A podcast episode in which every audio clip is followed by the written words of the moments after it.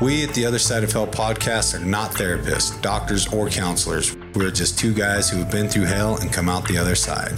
Please be aware, we may talk about drinking and drugging in detail. Anyone struggling with addiction may find this triggering.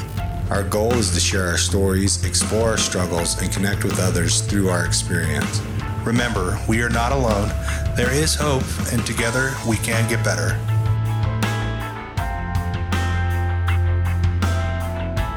Hey, everybody, I am Cameron, And I'm Willie. and today we have a very special guest. LT Weaver. LT, what is up, my friend? How do we know you, LT? Uh, well, shoot, through uh, the recovery world first. Yeah. I think that's how we met. You're a recovering addict like us. Yeah, big time. we're we are honored to finally have you here, man. I feel like this has been in the works for a little while. Um, you know, we get a lot of people on the show and and have uh, have the the uh, we're very fortunate to have a lot of people and friends and partners that we would have in the recovery community. But you, my friend, are local, so you are.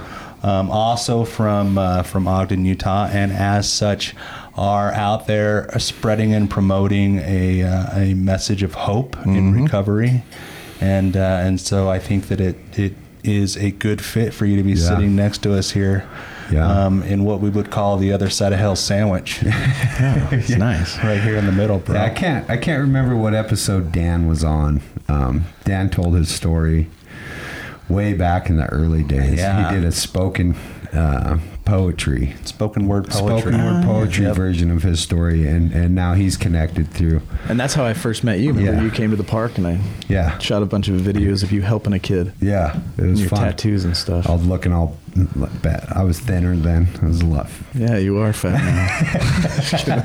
hope that hope that stung a little bit. I'm bulking. It's bulk season. Oh, yeah. it's, it's bulk season. winter weight. Yeah. I think they call that carb and, season too. And uh, and and so LT LT definitely is a good uh, example of the topic that we have for today. Yeah, man, and we got this topic from uh, from your your story, which you, you shared with us, and uh, we're going to be sharing that uh, with the rest of the world, like we do every other episode and every other story that we're fortunate enough to have, and uh, and that is our way of spreading the message, and that is um, a topic that we pulled from your story because that is something that you're obviously doing a lot of out there. Is, Yeah, uh, spreading the message of hope and recovery. And so we want to talk a little bit about that today and like why why it's so important that we keep doing this deal why why is it so important that we keep spreading the message Uh, right off the top of my head, AA was founded back in the 30s, right? Anonymity and all this stuff, and mental health is changing so much throughout these years. It wasn't very long ago we were just doing lobotomies, right? And I think in keeping in concert with the upward momentum of mental health, addiction, and all that stuff, it's time to get rid of the anonymity part of it. Obviously, you tell me something in private, I'm not going to tell nobody. Sure. But there are more of us recovering addicts or people that have had to deal with recovering addicts than there are normal people because actually normal people don't exist. So it's time to just put that stigma to bed.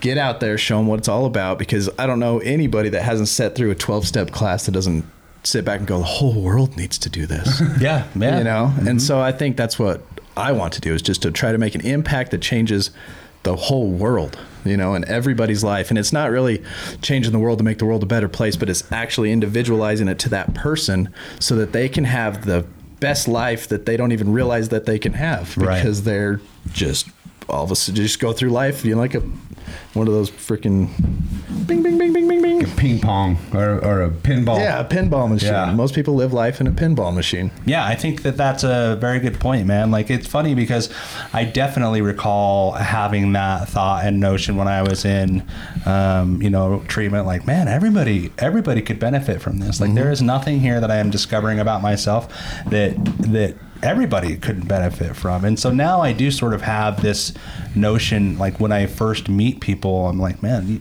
you would benefit from doing some work on yourself. Like maybe not a 12 step program, but there's a lot of stuff out there, right? Yeah. Um, and I think that that's I, I love that that's that's sort of your mission is just I don't want to say wake people up because I feel like that sort of has a, a negative connotation these days, but more or less just get people to realize you know their their true potential. There's some work Yeah. to be done. Yeah, and there's and there's some you know there's a lot to be gained and, and growth to be had from from taking a good hard look at yourself. Yeah. Well, in in you know in, in the realm of spreading the message, somebody was out there sharing a message when I was available to hear it for the first mm-hmm. time, mm. and it was something that I definitely needed, even though it didn't necessarily stick right off the rip. I I needed to to hear something at some point, and and those little things stick, and the more we keep coming back. Well, like when I think about the importance of spreading the message, I think about the people that remained after I left.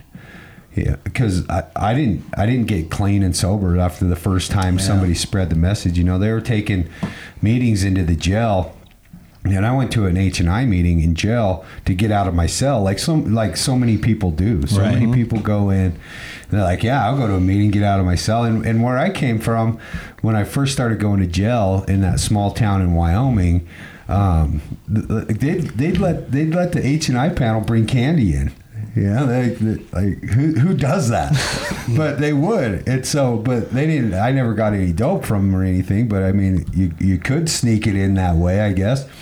But they'd bring candy in, and of course we're gonna go and like as as adult children go and get candy and sit through this thing and they they were sharing the message of recovery and even though I didn't stick around I went back sometime later and those same people were still there. Yeah. and and I could see the growth in them from when I mm-hmm. first met them to the time that I came back. And I could see how much worse off I was. And so the people that stick around it's really important that we do stick around so that the people that hear our message when they're ready to come back, they come back and they see us still here, still thriving, still growing, still working on this stuff, still learning ourselves and changing our message as we grow. And they can have something to compare it to. They go, wow, man, like you were here five years ago when I came in and you're still here now and you look completely different, you know, mm-hmm. kind of thing.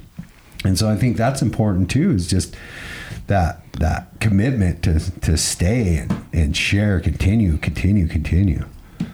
Yeah, well, and I, and I think that uh, like one one thing that you touched on is like it's important to remember, you know, that I that somebody spread that message to me, right? Yeah.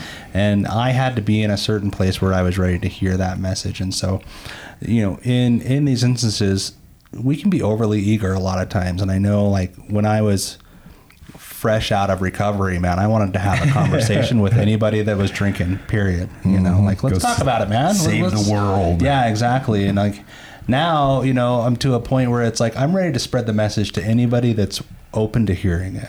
You know, and uh, and I think that just like we did, you know, like we had to be in a position where we were we were willing to and open enough to to you know flirt with the possibility that there might be an easier, softer way.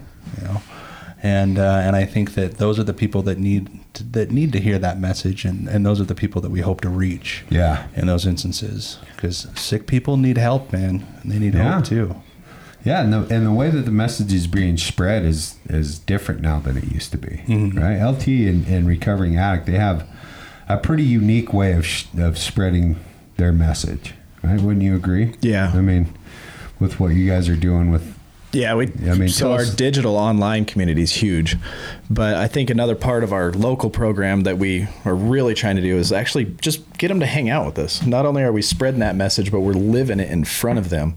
You know, that salt of the earth type thing. Yeah, the example. Adding flavor, living the example, and being sober friends.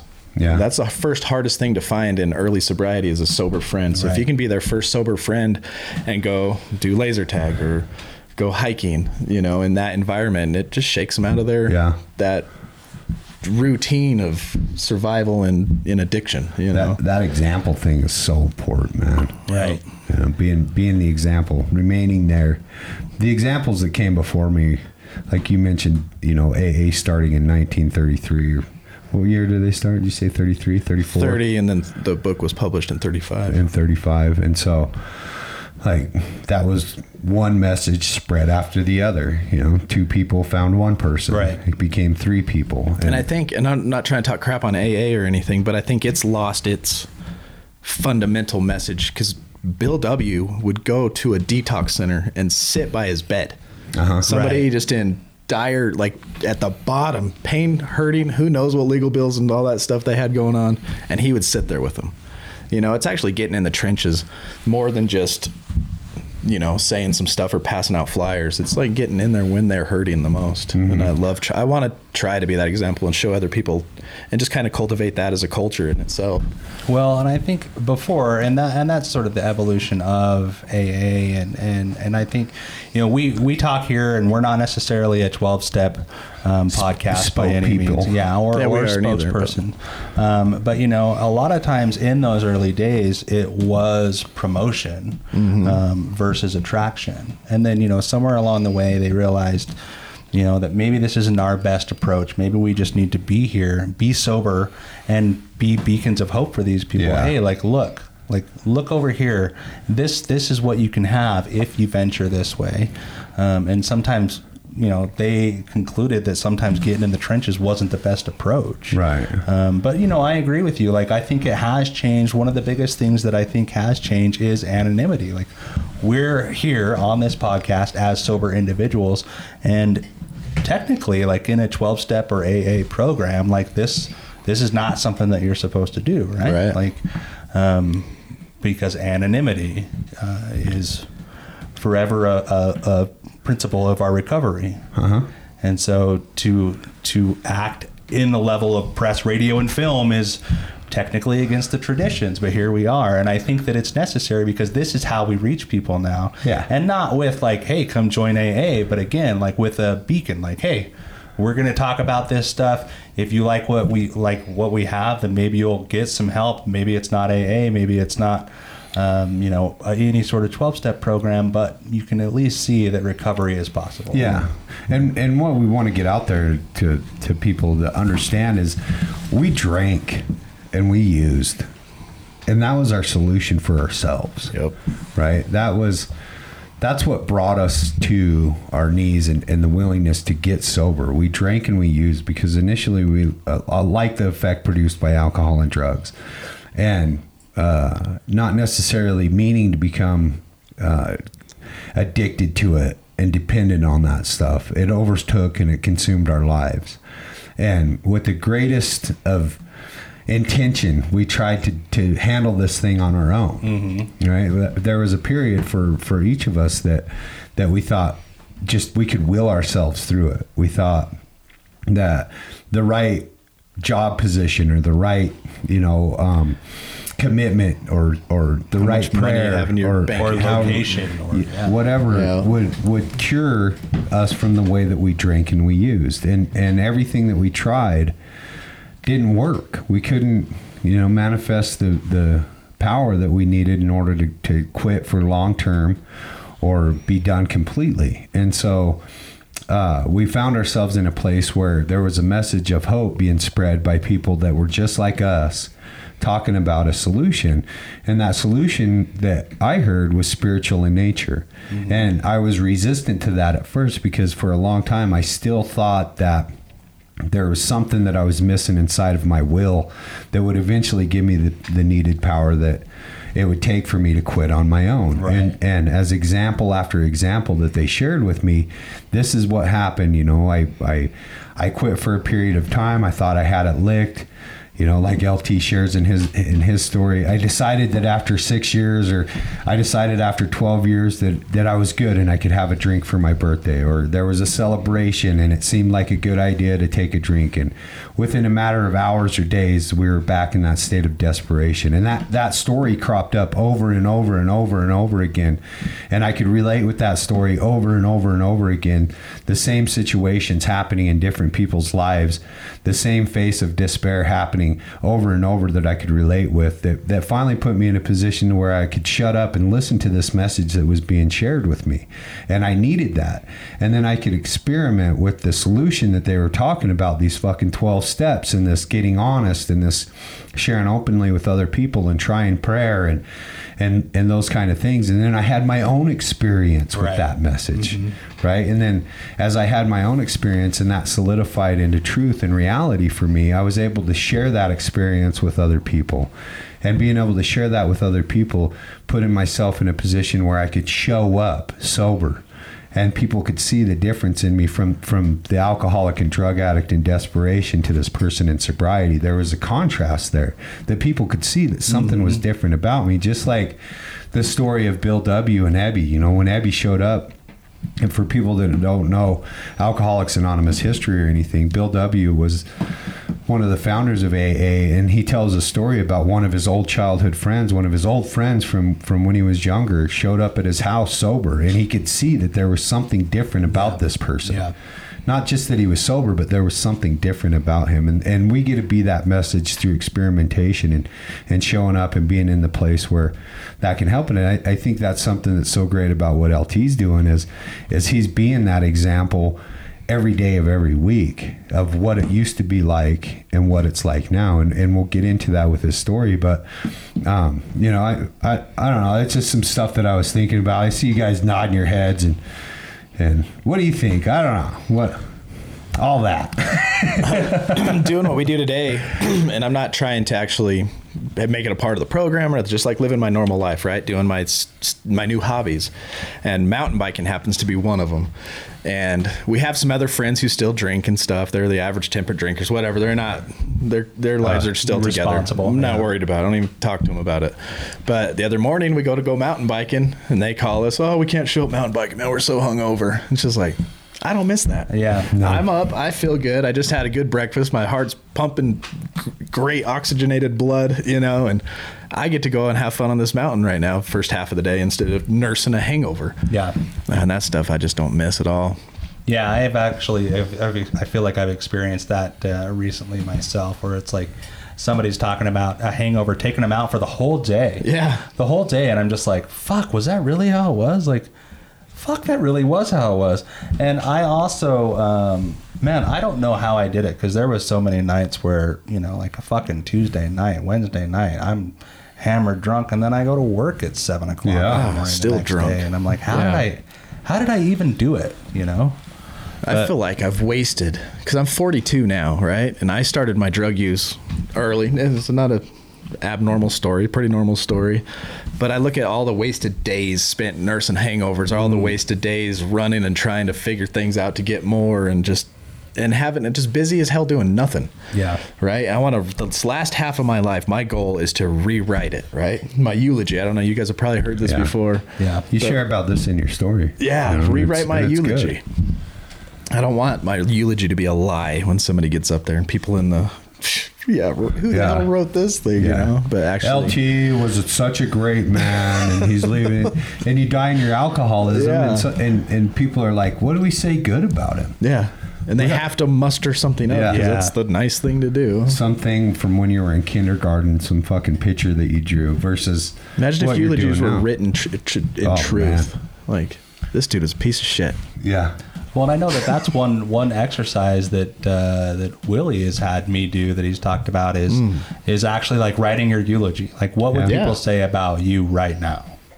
And then you know, and then rewrite it. And what would people? What what would you want people to say about you? Exactly. How do you that's been my A to B? motto since I heard that. I don't know, it's probably been four or five years. I heard it on the radio and and it just stuck with me. And now it's like, okay, that's my life's Yeah. mission. I want to rewrite the last half of my life. I want it to be just as best as I can make it. Mm-hmm. Obviously, we have ups and downs. Life's life, but how how can I make it better? Yeah. What can I do today to make tomorrow better? and, and it seems like that service, right? That Yeah, being, service being of service to other people is is the the the way to make life meaningful.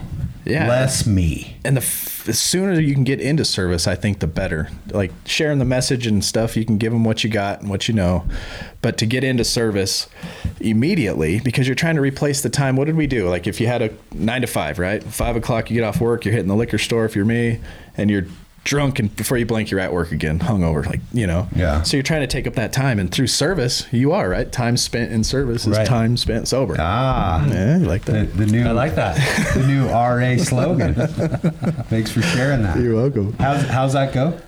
time spent in service is time spent sober Yeah.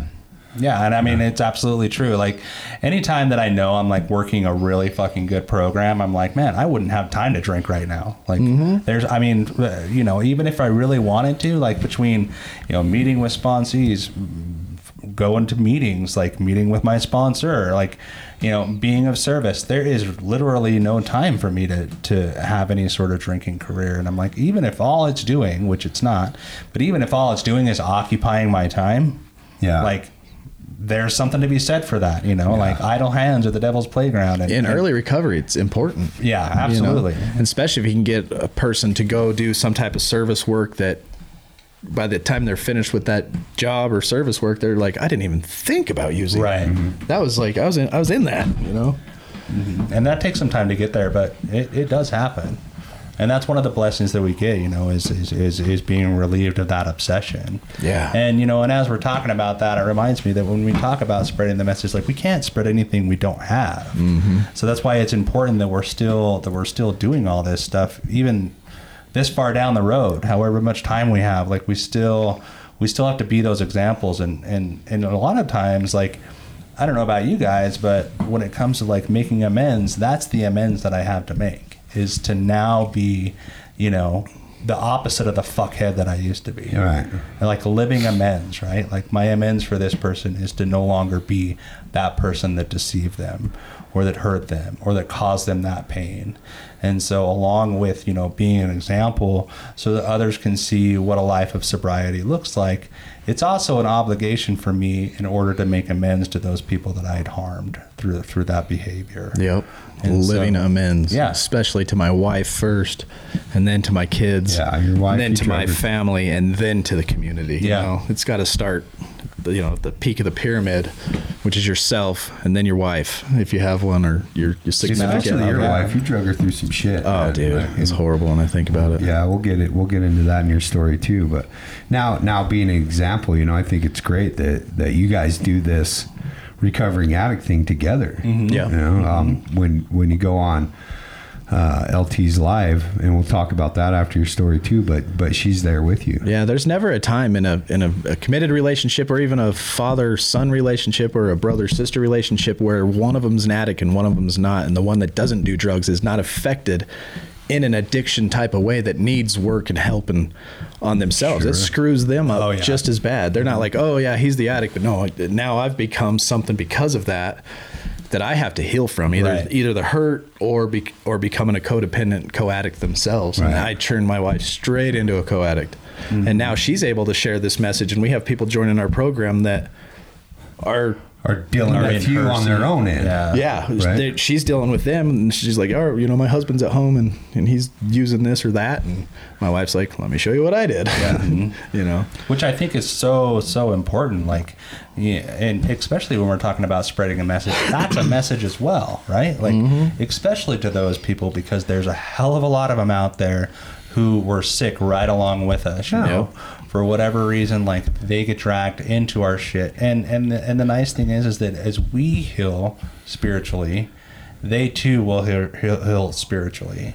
Um, you know, like when we're sick, they're sick. When For we sure. get better, they get better. For like, sure. but not without their own work. Like it's important also for for uh, for everybody in the family to be sort of doing their own version of something. Yeah. Right. And so I love that, dude. I love that your wife is such a big part of the show, and I like that she gets to be a message as well. And and uh, and I think that that's super important. Trying to set the tone. Yeah. You know. Our kids are involved as well. You know, they didn't go on ski through it. No. we drugged them right through it. You know, my kids were scared to death of me when I'd come home. They didn't know who I was. Hmm. You know who they were getting. Is this the funny guy today? Is this the jerk? Or is this guy that's just going to completely ignore us? You know, Yeah. so Well, well, yeah, it's it's it's awesome to have you here, man, and and uh, and I think that this is such a, a great topic because, you know, this this is all a way for us to connect. It's a way for for you know us to connect with you. It's a way for um, us to connect with the world around us, us to connect with other people in sobriety, and all those people that have that sort of like-minded ill thinking that require the same sort of work in order to stay out of Yeah. that. And uh, and it's good for me because, dude, some of this shit is hard to talk about, right? Like we do things in our addiction, and even when we're not in our active addiction, just in our you know character defects, that's hard to talk about. and dude, if you would have told me that, like, but for example, let me just give you an example here, right? So last Saturday, I went to a meeting um, and I took I took a sponsee, And in that meeting was my sponsor who lives out of state. He happened to be here. And then my sponsor's sponsor. So the whole lineage was there, right? Which is super cool and awesome and way inspiring to remember like this is how that program of AA works. But in that meeting, it was all men. So there's 20 men, and we're talking about sex. 20 men, Saturday afternoon, talking about sex. Each one's got a different story. Some of them are talking about how they don't want to have sex with their wives. Some of them are talking about being a womanizer. Some of them are talking about masturbating too much. Some of, you know, and like, this is how I want to spend my time. you know what I mean? Like it's a ah. trip sometimes. Like, dude, like I leave that experience feeling so good. I'm like, dude, like how cool was that to be able to talk about that shit Yeah. openly in a meeting, like when it's super awkward, super uncomfortable, and we know we can. That's one of the first things I noticed in IOP. Is so at work, right? You show up to the job. I worked on base. Hey, how was your weekend? Good. Ask me that every Monday. Yeah. I'm gonna yeah, one more time. Ask me one more time, and then you just drop the cliches, right? So they think you're listening. Thank you, Maynard James Keenan. Um, and it's just this mundane. Uh, nobody's honest with nobody. Everybody's got their masks on. As soon as I got into my IOP, that f- breath of fresh air of honesty, Yeah. is what kept me coming back. I was like, oh my god, why does this feel so good Just to just sit here, listen to people, be real and be Yeah. honest, and then and then just the doors open after that. Absolutely, dude. You're just reminding me of like all the all the times where I had that job where I would see people in the hall and just you just sort of how's your day going? Good. How's yours? Great. You know, and it's just Living so, the dream. So super fit. Living One the more time. dream. Yeah, exactly. oh, living the dream. Like, oh, you motherfucker. You say that. time. When you say that again, I dare you. Yep. Fucking liar. Yeah, yeah, exactly. So man, it's just super. Yeah, that honesty I think is is uh, is a great point. I think that when we're out there spreading the message, that we are honest because I think that I know I have the tendency like whenever I'm put up to being like, hey man, we want you to come and share at this meeting. We want you to come and talk here or talk there. It's like all of a sudden I feel like, fuck, I don't know if I have it all figured out. Like I start, you know, questioning and doubting my own recovery. And then I'm mm-hmm. like, do I want to be honest? And I'm like, well, yeah, I do. Like I have to be honest because I have this tendency to want to just, you know, sugarcoat things and make them sound like they're better than I, they I are. want to show everybody how recovered. Yeah, I am. exactly. Like- I'm so recovered. this is what you like. I don't want to go in there and be like, well, fuck, like. I don't know. Like I, I feel I've gained a lot of weight, and you know, like just I don't want to tell them exactly how it is because there's this part of me that that feels like it's not good enough. Yeah. But if I can remember that honestly, like how it was compared to how it is now is so, so much better and so beautiful. So I really have to go through this process anytime that I'm asked to be of service in that way and remember, like, dude, you've done a lot. Like, right? Like, go through this process. Doing better than you think you are. Exactly. Don't compare yourself to your own ego. Yeah. Oh, I like that. Yeah, I like that.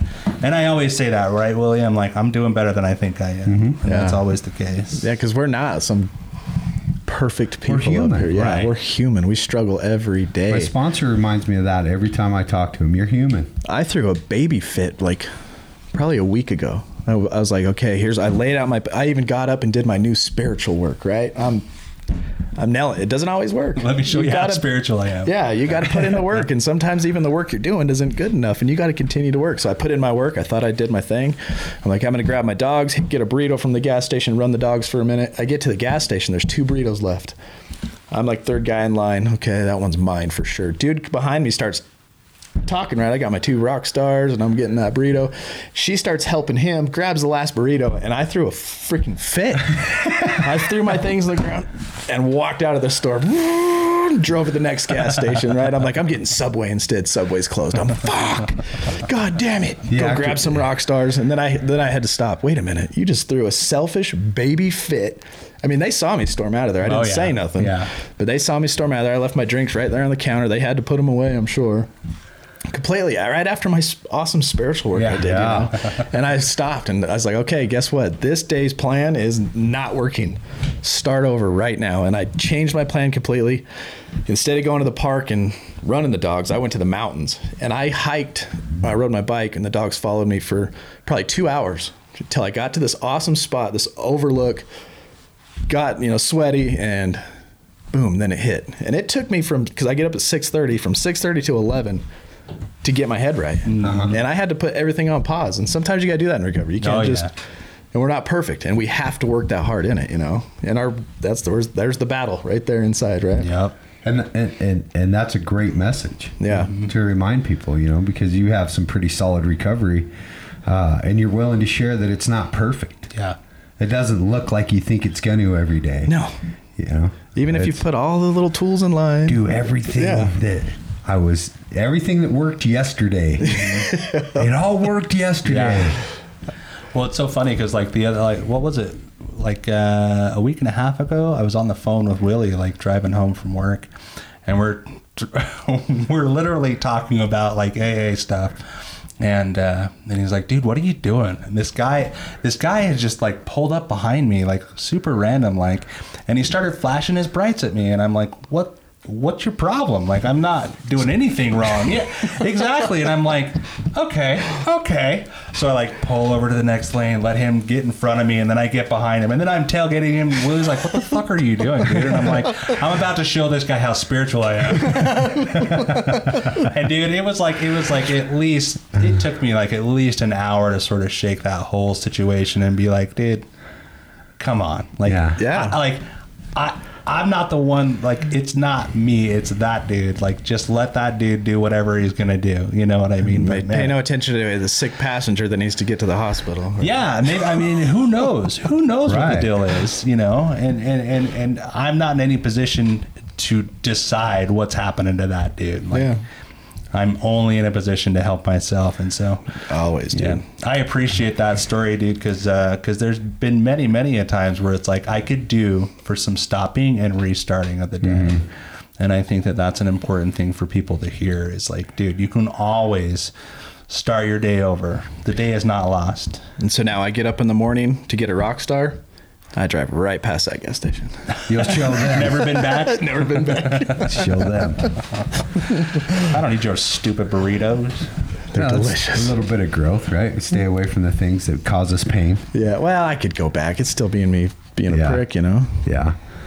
Well, one day you'll make amends by So what do going in think- there, Yeah. buying everybody burritos. What do you think the uh, the ultimate benefit of sharing this message is? Like, if you were to, if you were to to, because because I can't stop thinking about me. Like that's that's Well, my problem, yeah. and that's my Hopefully, we get lots of subscribers and likes, and we just, maybe Yeah. we'll be Ooh, on Joe call. Rogan next week. Yeah. the, the ultimate, right? Like, My ego really wants all that. uh, I, for me, when I fantasize or imagine, I always picture that person. My favorite stories are like a year or two later, the guy comes from, you know, out of nowhere and like, dude, I was at this meeting that you shared at. You probably didn't even see me there because I was in the back and I didn't say nothing, but something stuck. Uh, that one person that's Does that maybe ever watched- happen to you? Yeah, it has, It has, especially yeah. on this digital stuff, right? We're in the digital world, and I tell my viewers, I'm like, come out of the digital digital bushes and just say hi, but they don't. You know, some of them just stay back there. You would talk about anonymity; they hide way far back in the digital world. Well, it's easy. And so that person that finally makes it out of the digital bushes and says, "Hey, I've been watching you guys for a year now, and my life is different." That is Yeah. the part of sharing the message that I love. The unexpected successes because there's so many failures in. It reminds me of baseball. You know, a good batting average is 0.3, which means you failed seven times up to bat. Failure, failure, failure, and that's the mindset. You need to have a baseball player's mindset. Um, and to watch that success just instantly energize and amps me. Like I'll get side messages all the time. Hey, this is so encouraging, which they don't realize it, but that, that like feeds my soul to continue mm-hmm. to. Yeah. Because this is a dark path sharing the message, especially if you put your life into it, making podcasts or Right. going to recovery, be, becoming people's sponsors and taking on new people. I mean, it's daunting. It's hard not to have it affect your heart. Right. And so those small successes by sharing this message, just that that's my hope right there. yeah, I think that's perfect. Well, and it's funny because like I feel like in the end, like we're still just looking for that that rush of endorphins. Yeah. It's like I, I get it now from from when people send us messages, you know, and tell us, you know, like, man, what you're doing is making a difference. Like, keep doing it. It's impacted in Yeah, a good way. exactly. And and and so like in the end, it's like, fuck yeah, Yeah. Just like it used to feel like. Well, maybe not like it used to feel, but at one time, that one time that I got high and it worked. You know Yeah. what I mean? Like now I now I get that high from helping people, you know, Yeah. and, and it comes And from it's a good healthy high. yeah, exactly. You it know? comes from when I, I I see them glow in recovery. Yes. It's like look at Absolutely. that, look at you fucking go, dude. Yeah. Giving that life back. Speaking of life back, Yeah. So LT, we want to get into your story now. Um, you guys are going to really, really dig LT's story and his delivery, and uh, I can't wait to share it with everybody. Let's uh, let's play it for him.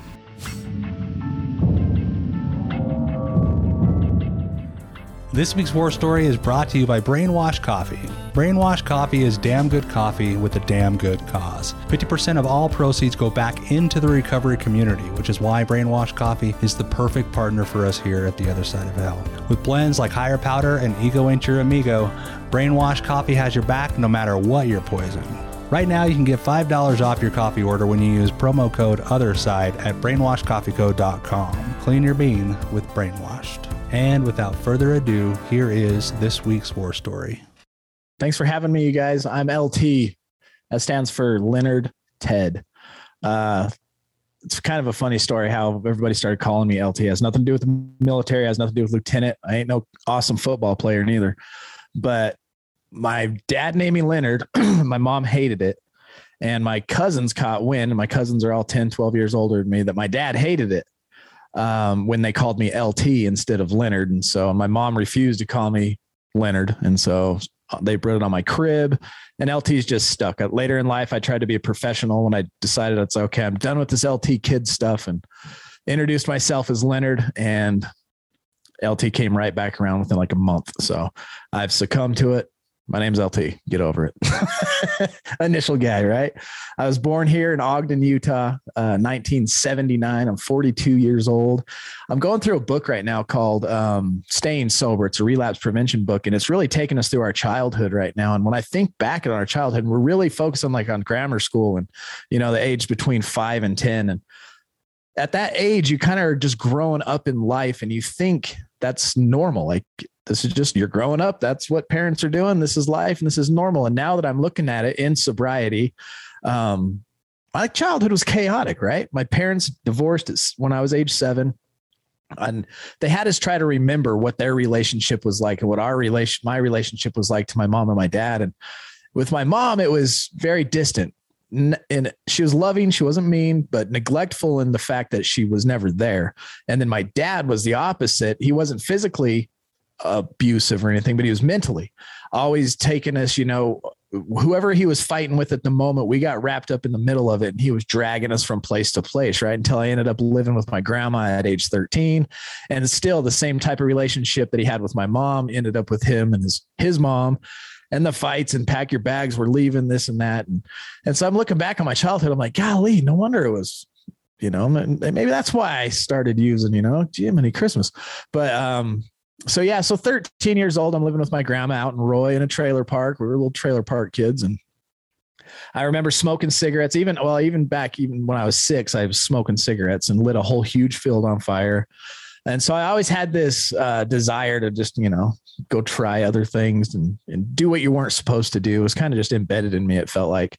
And so 13, uh, my dad moves us to Michigan. Clears out, clear out to Michigan. All of a sudden, poof!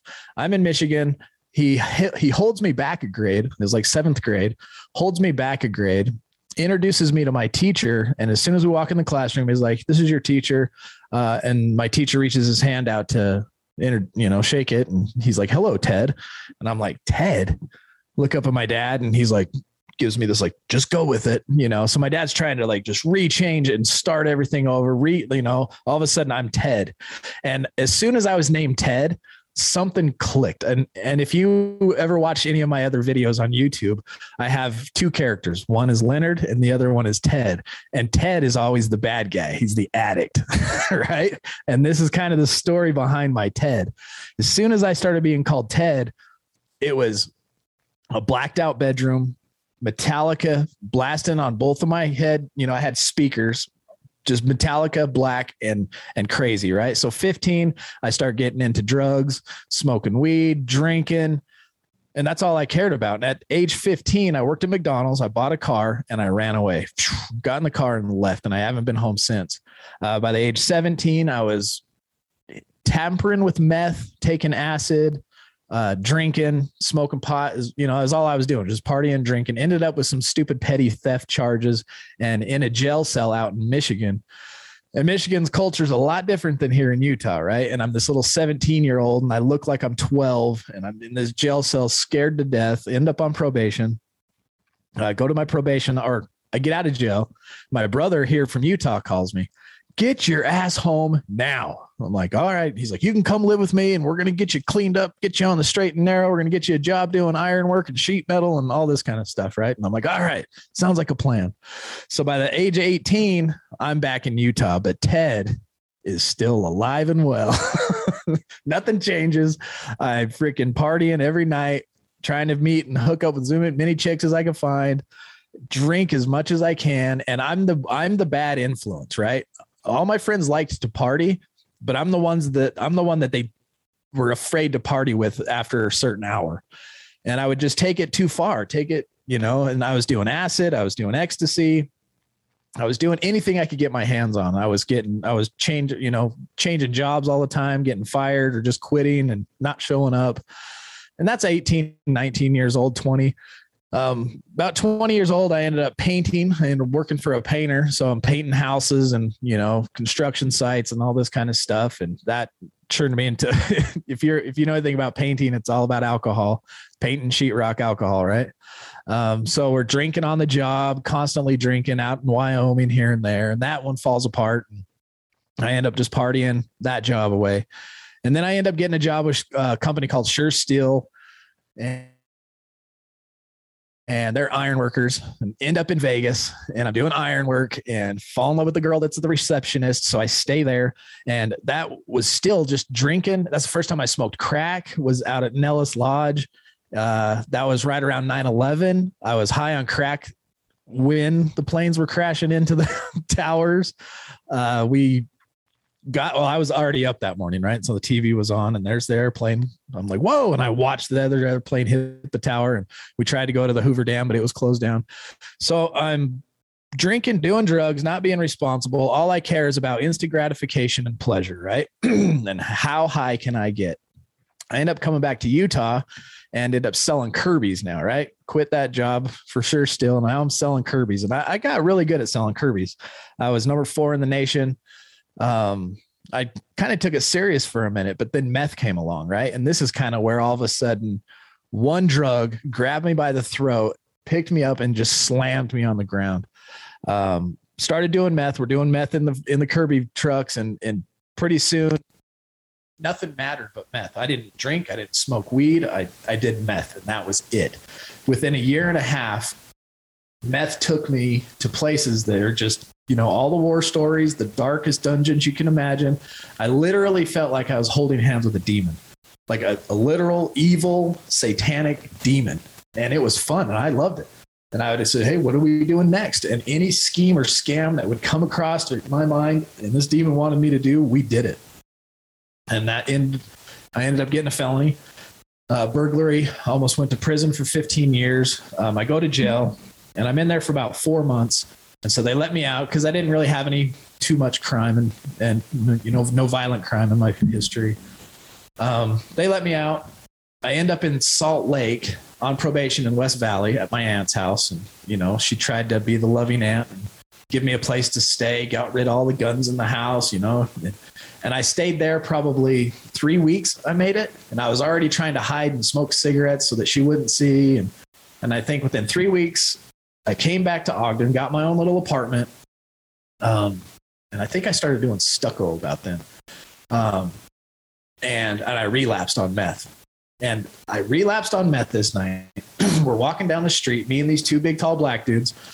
And we walk in, it's probably 2, 2 a.m. in the morning. We walk behind this restaurant, and undercover cops out of nowhere just whoosh, surround us, jump out of the car, get your hands out of your pockets. So we're putting our hands up. I'm on probation. Um, they take all our meth, they take all our drugs and stuff, write us a ticket, take our information, and then poof, they were gone and left us standing there. And I was just like, whoa, that was crazy. So I go see my probation officer at the time I was supposed to. I cleaned up, kind of scared me again, you know. I go see my probation officer, and she's like, "So we just got this come across my desk. You got busted with this and this in your pocket, blah blah blah." And I'm like, "I'm fighting it." that was racist. We're walking down the road. They saw two black dudes. I was with them. And they were racist. so she looks at me like, okay. And since I was fighting it, she wasn't going to throw me in jail right away. Right. So I go to work. I'm doing stucco, doing pretty good. Uh, bought a truck, uh, a little $1,500 Chevy S10 or something like that. Um, and probation officer calls me in, go take a drug test. And I had been smoking weed the whole time, you know, so nothing changed. Went to jail, four months, get out on probation, right back to using, you know, relapse. Nothing, uh, nothing even is like in my body or my mind, like you're an addict. Like this is a problem. You can't do drugs. It's just this blind, I don't know. I, I can't even like describe what the blind denial is. It's, it's insane. But anyway, I go, fail my drug test, cuff up, right back to jail. Spend another few months in jail. And this time something changed. I was not only scared straight because I was facing now 15 years in prison. Now I have to go face the judge again after violating probation. Um, but I landed in my jail cell and I'm down a level. So I'm locked up six and six, you know, two man cells instead of the four or the, instead of the bunk beds and stuff. And so I started reading the Bible. And I read the Bible, uh, just the New Testament. You know, it has the Old and New Testament. I read the New Testament from Matthew to Jude. And Revelation is the last book of the Bible. But I so I read it from Matthew to Jude. Jude's the second to last. I read it every night, that that chunk of the Bible every night for 30 nights in a row. And something changed. I like my eyes opened, things fell off my eyes. um, I come out of my jail cell. I, I like see clearer. And right then something had changed in me, but I, I'm not sure quite what it was. Right. So after I get out of jail, they send me to a halfway house and I want to succeed. I don't want to get in trouble no more. I'm scared. I almost went to prison for 15 years, shaking in front of a judge, you know, shackled and all that kind of stuff. Um, I end up at the halfway house, get out of the halfway house. Um, and I start doing good. I go right back to work for the dude. Uh, his name was Gentry. We did stucco for another five years after this. Um, and we did a lot of stucco around this valley. We we we we ran a good, awesome company, and I and I cleared my credit. I started going up the responsible ladder. But the day I got off probation, guess what I did? Right back to smoking weed that night. Smoked weed, got in the garage because I used to love smoking weed and just get to work, right? Go on the wall, spread the mud, you know, whatever. And so I built this cool freaking little bookshelf out of stucco. and then instantly I was right back to every day. I had a little wooden box in my pocket, little one hitter, start the job, noon, all day, you know, is that and then cigarettes, weed, cigarettes all day long. And I did that for like six years. Didn't get in trouble, kept being responsible. Uh, had a couple kids, bought our first house. Um, and then it was time to quit doing stucco. So I quit doing stucco this is kind of a detailed story, isn't it? Um, quit doing stucco, and I end up uh, working selling stucco products for Swanson's. And I ended up getting a CDL and driving, and it took me 45 days to get clean. I was drug testing myself, uh, and so that was that should have been another red flag, right? I just went through NUCCC, which was a drug rehab place, and then I had to do an aftercare thing. And still to this day, I cannot look back and remember anything about drug rehabilitation rehab or any part of that. Nothing stuck. I don't know what it did. I must have just been, like I said, scared straight. 15 years in prison. I'm never touching meth again. Weed, love it. Still going to do that. Right. But now they drug test. I need a new job. So I quit smoking weed. Stopped smoking weed about, shoot, what was it? 2008. I quit smoking weed only to get this job. It's the only reason. And then in 2010, now this is the craziest part of my story. And I tie this all back to my higher power, which I found in that jail cell reading the Bible. 2010, I get a phone call go get your GED and apply for this job on base. I said, okay, I did it, right? Got my GED. I think it took a couple tries, but 30 years old, I finally get a diploma.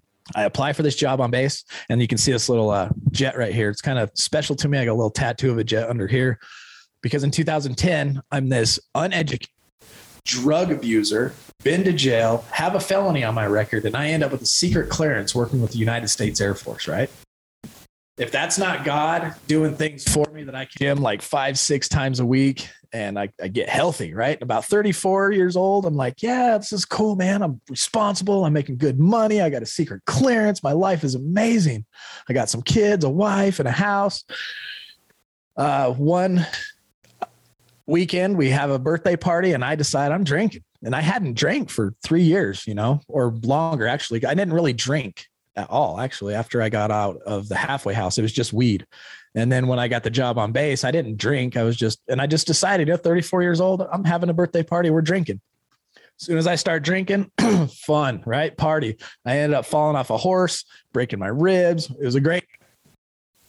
Uh, I would drink on special occasions. On the weekends, it would start with Corona, like a six pack. And this is age 34, right?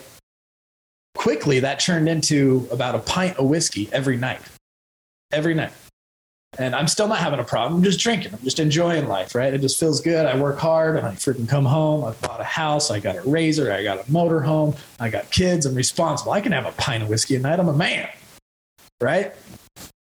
That pint starts turning into gallons on the weekends. But during the week, it's just a pint. That's how I limited myself. That's another part of the denial and justification.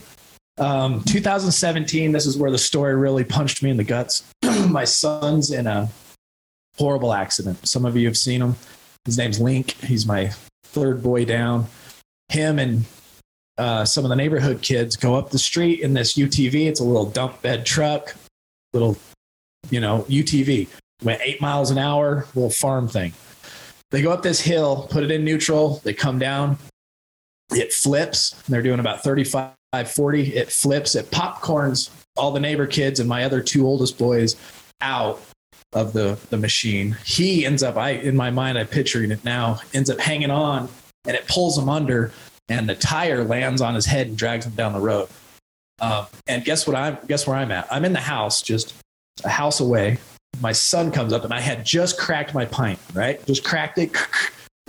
Took a couple chugs off it, getting back into my pint a night routine.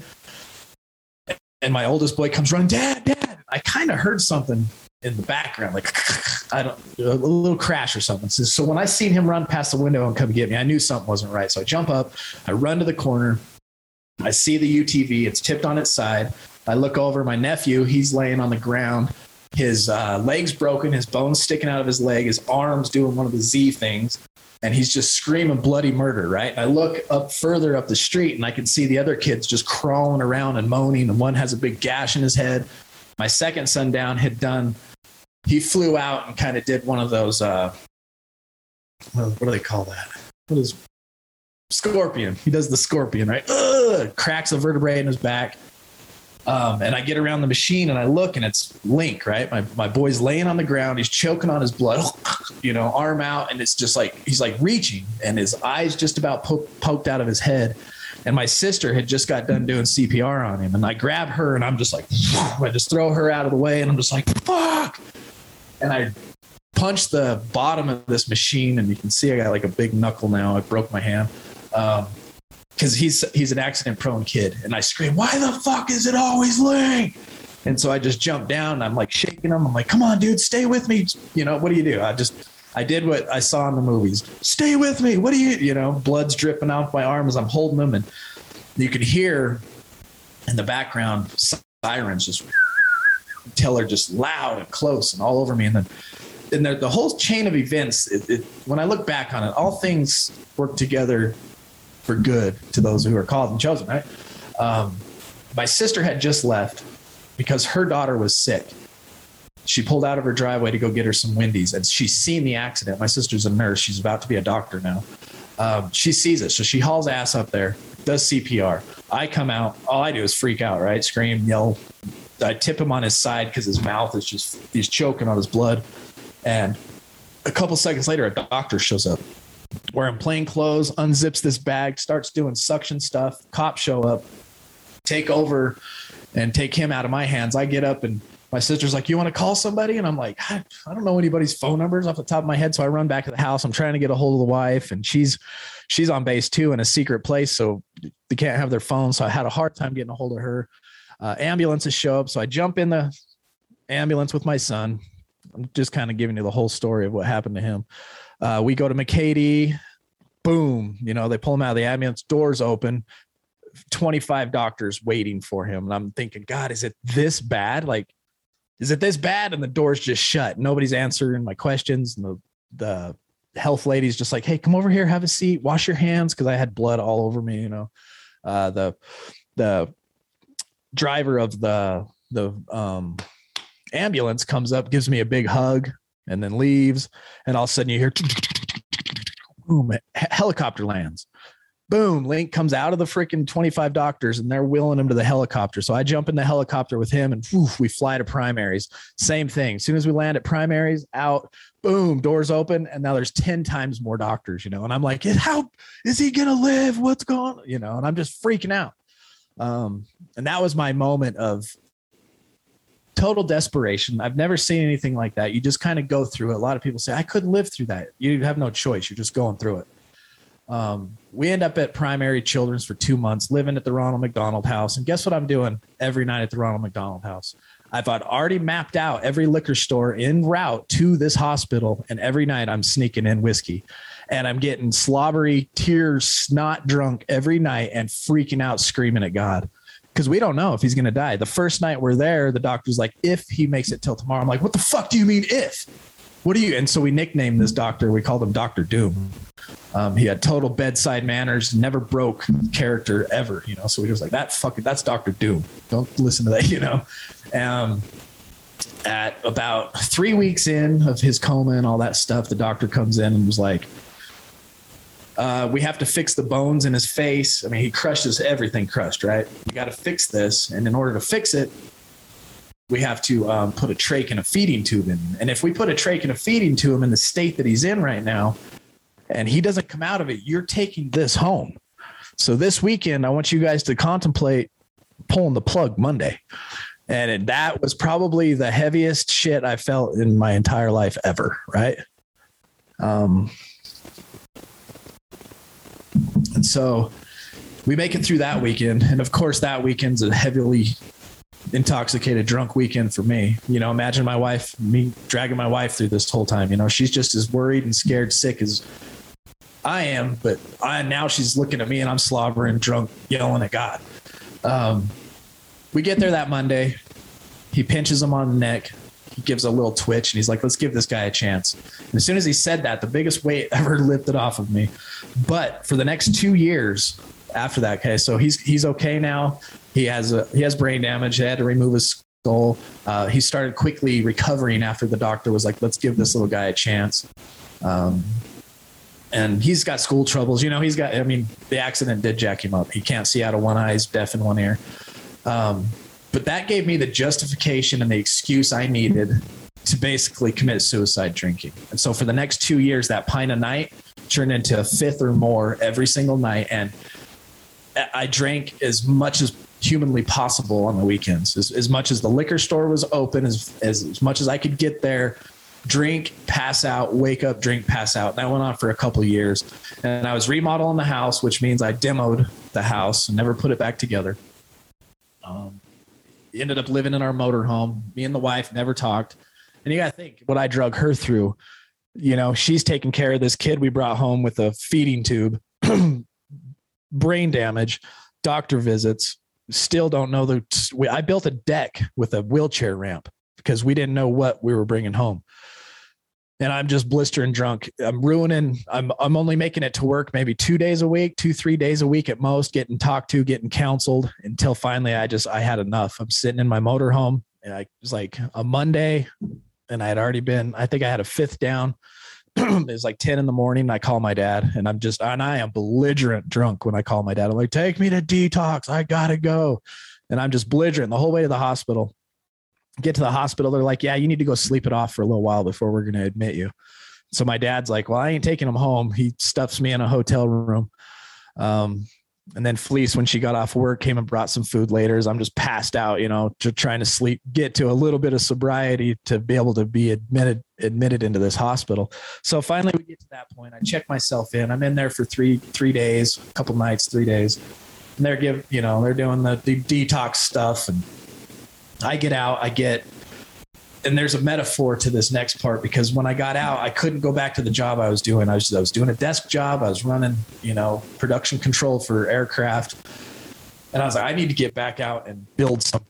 And it was weird way that it worked out because as soon as I got out of the detox, I got this side job building a deck for about eight grand, and I tore this lady's deck off her house, and I built her in one, two to three times the size, and it was beautiful out of redwood and it, just a gorgeous deck. In that moment, right after detox, I tore something old down and I rebuilt something new. And little did I know that became a metaphor for the life I'm now living and what I had done in there. And so I go to rehab, I go into action, 12 step abstinence program. And I start working my stuff. I'm doing my drug use history, telling my life story, get into step one. And it's about 47 days since I had a drink. And I'm like, you know what? I ain't powerless. You kidding me? You know, I just built a deck. you know, I'm a man. I do stuff. Um, and I'm like, I'm drinking tonight. I don't care what anybody says, but I'm not gonna have let it have control over me. So I bought a little half a pint of whiskey. I set this little pint of whiskey in my top drawer, and I'm like, I'm gonna drink it when I want to drink it. You know, it ain't got no control over me, and I'm not gonna drink anymore. But that's all I thought about the whole day. I get home after a good dinner at Javier's and I go home and it's like, okay, now we're chilling, ready for bed. Now I'll drink it because I chose, because I'm in control. Drink it, nothing happens, right? I didn't get crazy. I didn't go wild or nothing, but I uh, woke up with a headache, went back to rehab and got called out hardcore in class. My counselor's like, so let me get this straight. You went to detox, you came to IOP because you have a drinking problem. Now you're going to go drink to prove you don't have a drinking problem boom, logic hit me upside the head. Recovery clicked at that moment. My higher power took over at that moment, and I jumped headfirst, bought in to recovery. The 12 steps, worked them as best I could. Uh, step one, nailed it, right? You got to get that one perfect. The rest of them, I still work. I still go through them every day. I may have a bad day. I sit and meditate. I memorized the 12 steps all the way, and I can sit and meditate my day through the 12 steps and come out feeling better and able to take on the next day. How I've stayed sober for two years now, October 5th, just recently got my two year chip. Um, no, my nothing, no weed, no any mind altering drugs, and no alcohol for two solid years. And I have built the best life I've ever lived in my life looking back on it with the clarity and the clear vision, the truth that sets you free. The chapter five we talk about and honesty and the honesty with yourself first to be able to be honest with everybody else. And that is how I stay sober. If it wasn't for that and working a program and, and putting myself, I heard tonight somebody say, staying in the middle of the herd for accountability, telling on yourself, uh, like what Will says all the time, recover out loud wear it on your sleeve. And you notice I say it right on my hat, right on my shirt. I'm a recovering addict and I approach every situation with that open and honesty. And that's what's keeping me alive and well right now today is working your program. Good. What do you think? We add a little thing at the end. Can you hear me? Yeah. Uh fuck, dude. Um I'm kind of at a loss for words, but uh, let me pause this. So after I got out of rehab, uh, my life had changed. My perspective on life had changed uh, with with my son and seeing how fragile life is and how quickly it can change, and how ultimately powerless I am. Um, I wanted to live the last half of my life for people to be proud of. I want to live the last half of my life for me to be proud of. I want to, I'm rewriting my obituary. Had I died an alcoholic, my obituary, they would have had a lie about who I was, right? And somebody in the audience would have been like, bullshit, they made all that up. But now when I die, they're going to rewrite my, obi- they're going to write my obituary and I'm going to have accomplished great things. I hope to. And one of the great things I'm trying to accomplish right now is Recovering Addict. It's a nonprofit. You can check us out at recoveringaddict.org. What we are is a relapse prevention program. We're twofold program right now. We have a thing called Recovery in Your Pocket. We're huge. We got like one of the biggest online communities in the world as far as recovery goes. We have a Discord where you join and you can have a have a recovery meeting every single day at one o'clock via Zoom with people around the world. You pull this out, there's no excuse to not reach out now. You can get on our Discord 24 hours a day, reach out, wait two minutes, and you may have somebody out east in the UK or Australia or India say, Hey, what's going on? You okay? Well, you want to talk? And boom, you'll start a meeting. You can jump into a voice chat. Here locally in Utah, I'm taking the relapse prevention program from uh, Terence Gorski called Staying Sober. It's a huge workbook. Um, I see there's a lot of 90 day programs, a lot of inpatients, a lot of outpatient programs that will send you with a relapse program as you're walking out the door. And then, and now what? Right. And so we're, our program is built around health and, and sober friends and connection. We try to build huge connection and write out and dig in and analyze to get us the most solid relapse prevention plan that you can have so that you can be successful. So recoveringaddict.org, that's where that's at. Damn, dude. Uh, that was awesome. put your family through some shit. Well, I'm glad you enjoyed it because it sucked for me. Would you say Ted or Leonard was was in the majority of that story? Oh, Ted is the addict. He's the, he's the. If you want to have fun, you want to do criminal activities, you want to get scared like you've never been scared before. Call Ted. Call Ted. Yeah. Yeah, that's why if you look at some of my videos with Leonard in them, people think that he's the prick, but actually he's the dude that's just trying to get people to quit being idiots. Well, because that's how we're perceived. like, like when when we're in our addiction and we have those people that are just trying to get us our uh, with our head on fucking straight, they are pricks. Yeah. yeah. Like fuck you, dude. I'm having fun. Ain't hurting nobody. yeah, exactly. I'm not hurting anybody. Yeah. But I really liked your story, dude. There was so much of it that I related to. Um, just that, that, that childhood Metallica dark fucking like I I get that. Mm-hmm. I get that. Yeah, and I liked your uh, your weed maintenance. Like that's that's a, a common thing. I think we all tried that Yeah. too. Like I'm just gonna smoke weed, That's it. and and sometimes we're quite successful at it, like you were. I wasn't work. worried about whether it was maintenance or not. It was like I'm getting high and I love weed, and this is what I'm going to Yeah. do every day. Shit, I'm out again. Yeah. Yeah, I've been there too, man. And The then ritual that goes along with it. And then to hear about uh, your birthday party, it's always something like, man, just something will come along at the right time eh, when we're when we're super vulnerable, and it will just be like, cool, I'm gonna do this, and it just seems like such a good idea. Uh, well, my birthday party thing, if you look at it, I'm a felon, right? Yeah. Burglary, stucco. I'm a stucco guy. you know what I mean? Like education, not my priority. 30 years old till I get my GED. Yeah. And so by the time I'm 34, holy crap, I have a secret clearance with the United States Air Force. Like, are you serious? I'm serious? somebody. I am somebody. Not only that, I've climbed the ladder from a GS3 or a, yeah, a WG3 up to a wage leader. I'm a leader in the F22. The F22. That's the baddest weapon system ever, right? Why don't I party? I deserve that party. That was amazing. so I'm a the big world. boy now. So the ego the wanted a party. I'm an party. adult. Well, and he deserved it. Yeah. And then you know, one it crashes down. You know, and, and when you tell the story about your kids being in that crash, it's Mm-hmm. it's hard to not personalize that and connect with it empathetically because goddamn, dude, what a Mm-hmm. The worst day of my life. yeah, yeah, to see your see Link like that laid up, and and you do have a video on on your page. It's that- on my my personal my practice page. um, that you know you can kind of see the damage that was done and make it a little bit even more real Yeah. because uh, Link's okay now. yeah, And- it's been and four years since the accident. Uh, go The, ahead. the the the thing that, that I relate with the most in that is the continuation of justifying the drink. Right? That's that's that's absolute alcoholic behavior. It's always going to be something. You know, Always a reason for and and the selfishness of this disease i could i could see it all over in your story right Like, Huge. now it's now it's not about link it's not about your wife it's about what god did to you mm-hmm.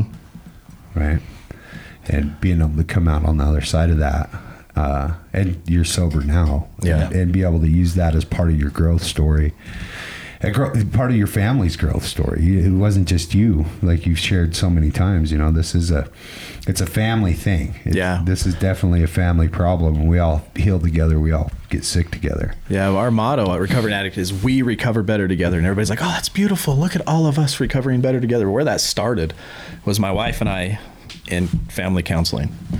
I met my wife and I and recover better together. You know, that was the we. That's the original we, and Hmm. Yeah. then that we went from my wife and I to our kids. And like I said before, it is we. Yeah. It is. Well, and I really one thing one thing that I identified with uh, in your story too was when you when you talked about uh, being in rehab, your IOP, right, and you had those three shots, and then you went and told on yourself because. It, it's so funny because I, I did I did pretty much the same thing except for I did it with some pain pills, and uh, and I went back and I told on myself and it's so funny because like we're so justified that we're like we've convinced ourselves that telling on ourselves is going to be easy. yeah, no, I'll tell them all about it. Like they'll understand. And like I, I, I am this justified. Like this and this happened, and so they'll. I'll tell them that as well, and they'll go, oh. Okay, yeah, we see why you took the drink. We see why you took the pills, and and then it turns out that that's not the case.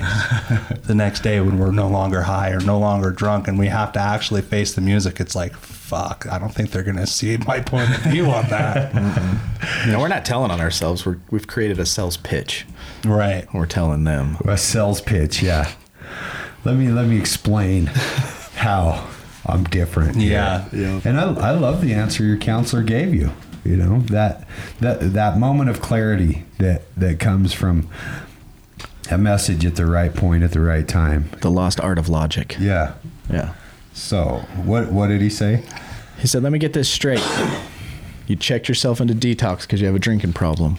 You came to this IOP because you have a drinking problem. Your wife's sitting here because you have a drinking problem. But yet you're going to go and drink to prove you don't have a drinking problem.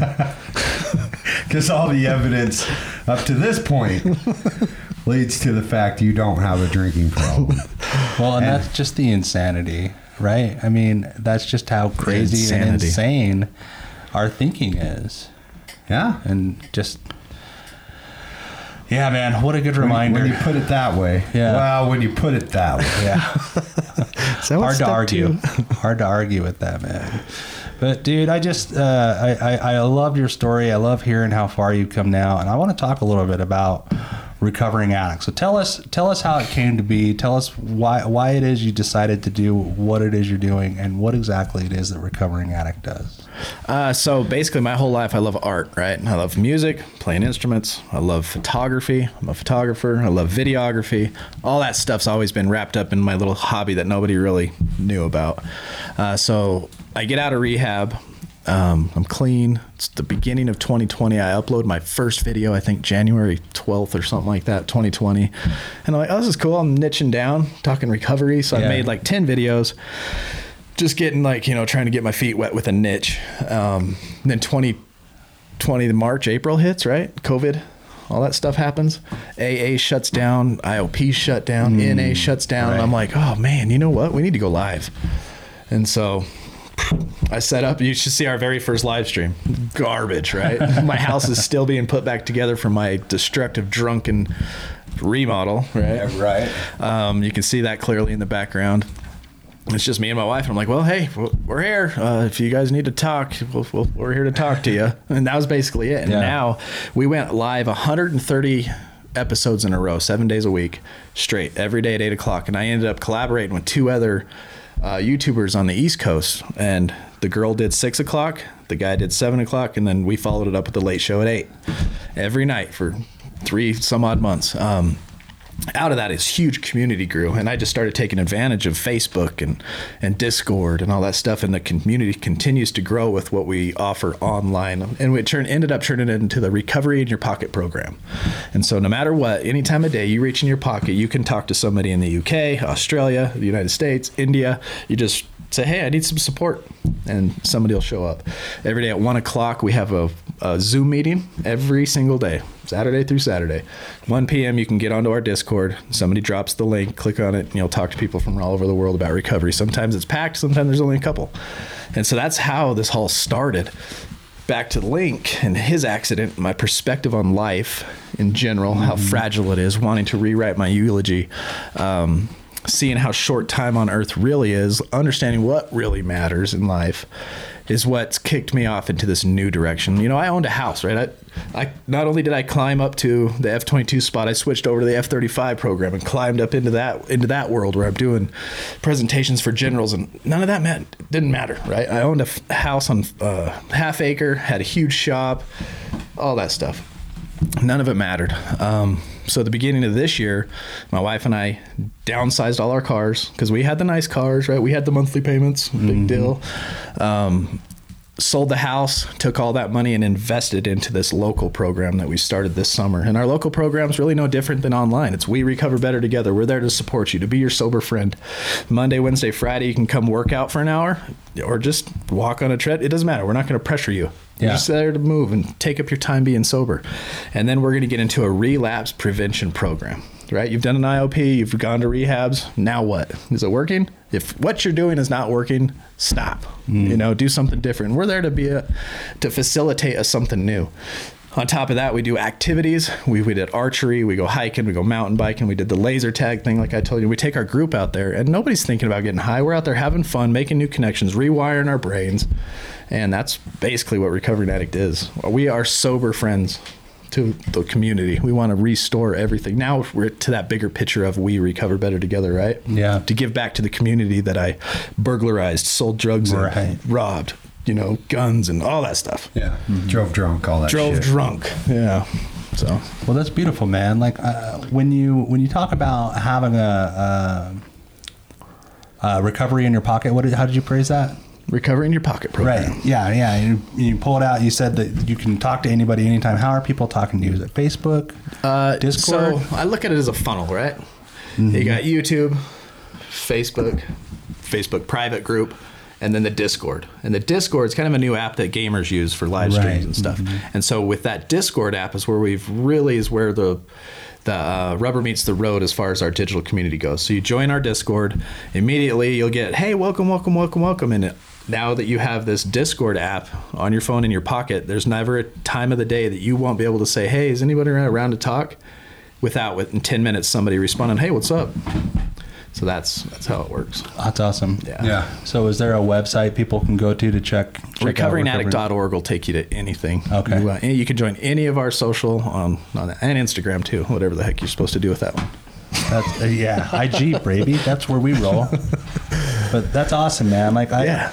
I feel like you know we've heard a lot about you from a lot of people in the recovery community. And Likewise. I think that yeah, you guys are you're putting out a, a really really good message, and uh, and this is I mean this is a part of the deal. This is why we decided to talk about this today because you know you're out there doing the deal for yourself and you're out there spreading spreading the word, spreading the message to to hopefully make a difference. And Mm-hmm. I'm here to say you know from the recovery community to you as a recovering addict, thank you I for, for that. everything that you're, You're doing. welcome. Thank you. Yeah, Recovering Addict is a nonprofit um, and can definitely use any support. So check out. They have plans to grow.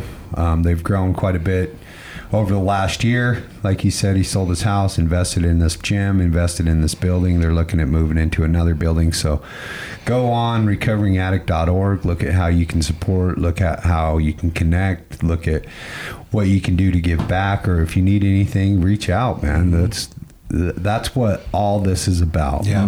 You know, spread that message. Receive the message. Yeah.